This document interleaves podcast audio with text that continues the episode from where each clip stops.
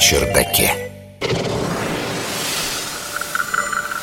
Люблю новости, которые можно назвать так, что они своим названием ошарашивают. Вот, например, физики сделали электрическую батарею из бетона. Как вам такое? Научный журналист Егор Быковский.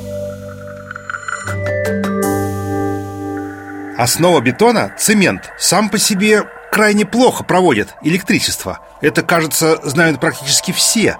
Однако ученые из Массачусетского технологического института взяли и нашли способ сделать его проводником, смешав с техническим углеродом. Полученный материал можно использовать для создания ионисторов, таких эффективных накопителей заряда. Это удалось продемонстрировать, запитав от такой бетонной батареи обычную лампочку. Статья была недавно опубликована в научном журнале ПНАС. А что такое, собственно, ионисторы? Это такие суперконденсаторы, простые и эффективные устройства, занимающие среднее положение между конденсаторами и химическими аккумуляторами. Как у конденсаторов, у ионисторов имеются проводящие электроды, обкладки.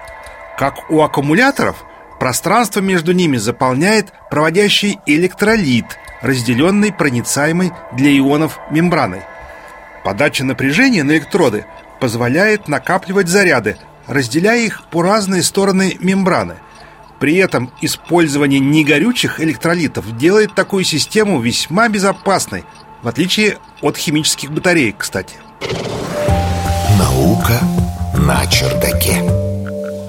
Инженеры и физики постоянно пытаются интегрировать ионисторы в различные структурные материалы, включая и бетон. Что же сделала, собственно, команда из MIT? Авторы исследования смешали цемент с тремя-четырьмя процентами технического углерода. Ну, это фактически мелкая такая графитовая пыль. И добавили воду. Сам цемент хорошо взаимодействует с водой, а вот углерод гидрофобен, воду не любит, поэтому он формирует сгустки и нити. Таким образом, внутри затвердевшей структуры образовалась проводящая сеть. Из пары блоков такого материала можно сделать электроды. Ученые поместили между ними мембраны, добавили электролит, хлорид калия и получили небольшой, размером примерно с пуговицу, и анистор.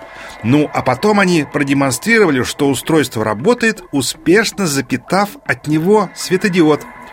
Ученые подсчитали, что емкости такой бетонной батарейки достаточно, чтобы в фундаменте типичного частного дома, а для США это примерно 45 кубометров, можно было накопить до 10 киловатт-часов, чего хватит для обитателей этого дома на целый день.